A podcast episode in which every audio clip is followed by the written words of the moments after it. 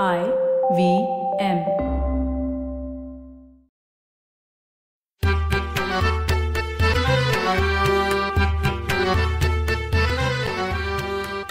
नमस्कार मंडळी. मी डॉक्टर राजीव. आणि मी माणिक. माणिक करोनाच्या लाटेमध्ये आपण कितीतरी मित्र नातेवाईक ओळखीचे शेजार पाजारचे असे लोक गमावले नाही? हो रे. पहिल्या लाटेत काही दगावले तर दुसऱ्या लाटेत आणखी काही मृत्युमुखी पडले.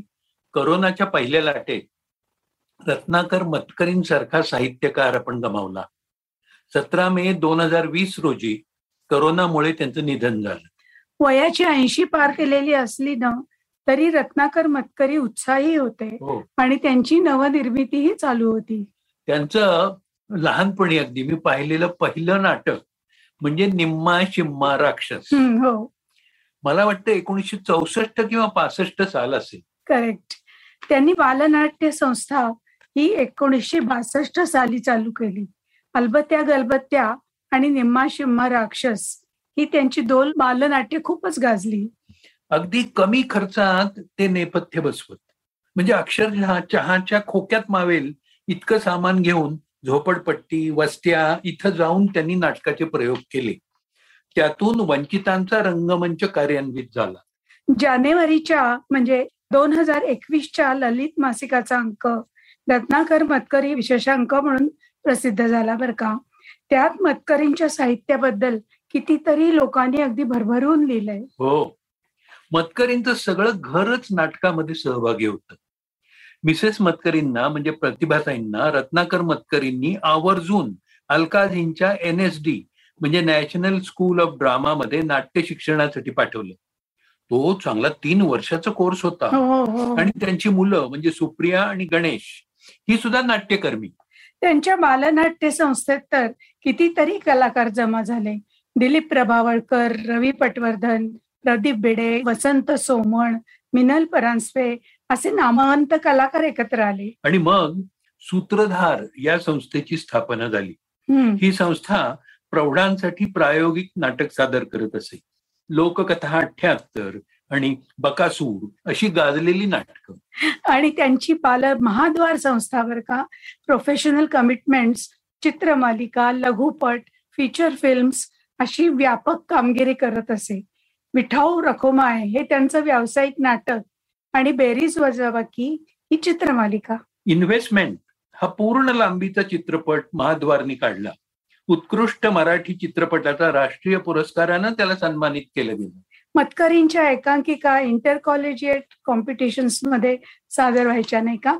पुण्याच्या गाजलेल्या पुरुषोत्तम करंडक स्पर्धेत दरवर्षी मतकरींच्या एकांकिका व्हायच्याच व्हायच्या आणि बक्षिस पटकावून जायच्या. हम्म.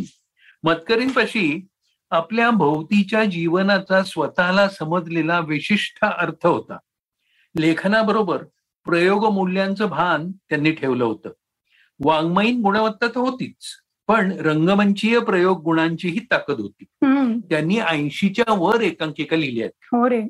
मतकरींच्या एकांकिकांचं वैशिष्ट्य म्हणजे त्यात व्यक्तिगत विश्वाला खूप मोठं स्थान आहे. मतकरींच्या बाबतीत असं म्हटलं जायचं की ते माणसं वाचतात त्यांना ती माणसं भेटतात. आणि मग ते त्यांना धरून ठेवतात. मतकरींच्या एका एकांकिकेचा किस्सा अगदी ऐकण्यासारखा आहे बरं का. तेव्हा रत्नाकर मतकरी अमोल पालेकर हे बँकेत म्हणजे बँक ऑफ इंडियामध्ये काम करत होते. सकाळी दहा वाजता ते बँकेत भेटले.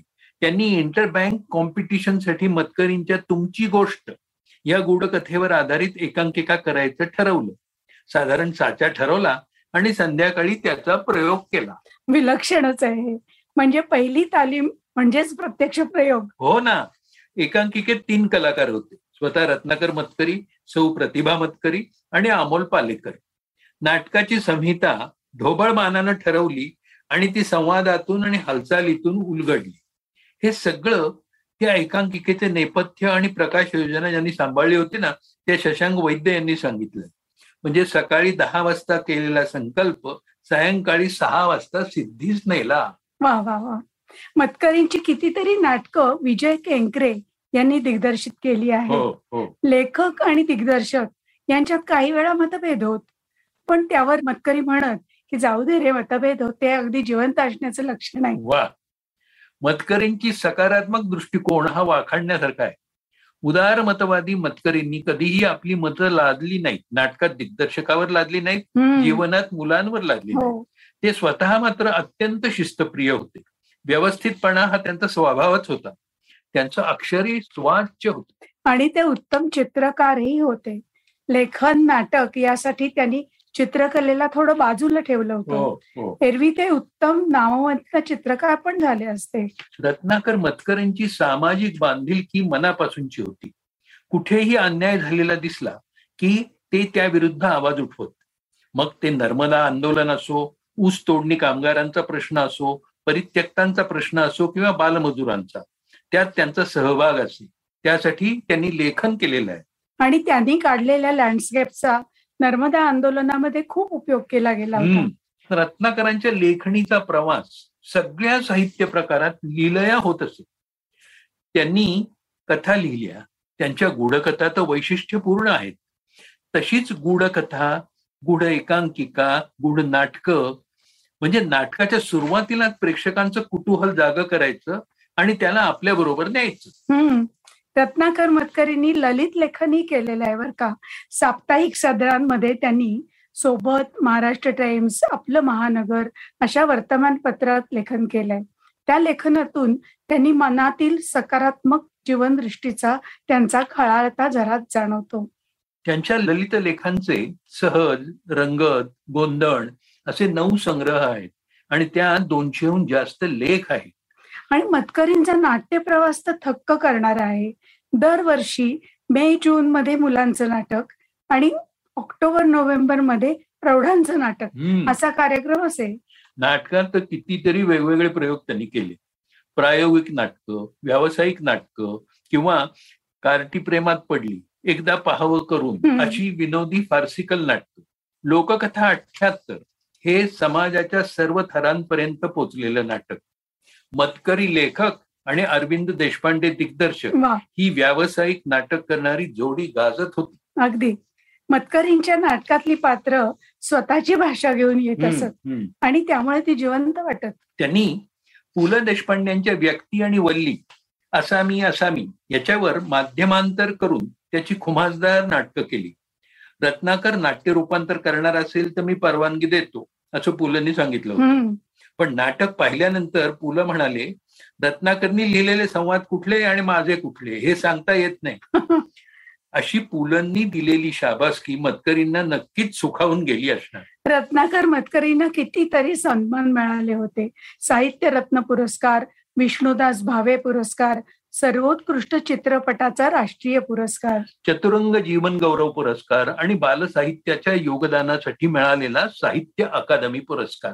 पण या मिळालेल्या यशानं आणि या पुरस्कारांनी हुशारून जाण्याचा त्यांचा स्वभावच नव्हता.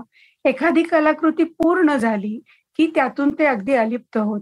मला मला सगळ्यात विशेष घटना वाटते ना ती त्यांनी आरण्यक नाटक हे एकोणीसशे चौऱ्याहत्तरमध्ये केलं होतं. त्यानंतर चव्वेचाळीस. वर्षांनी झी मराठीसाठी अरण्यक त्यांनी पुनरुज्जीवित केलं. हो. त्यावेळची तरुण मंडळी आता सत्तर ऐंशीची झाली होती हो.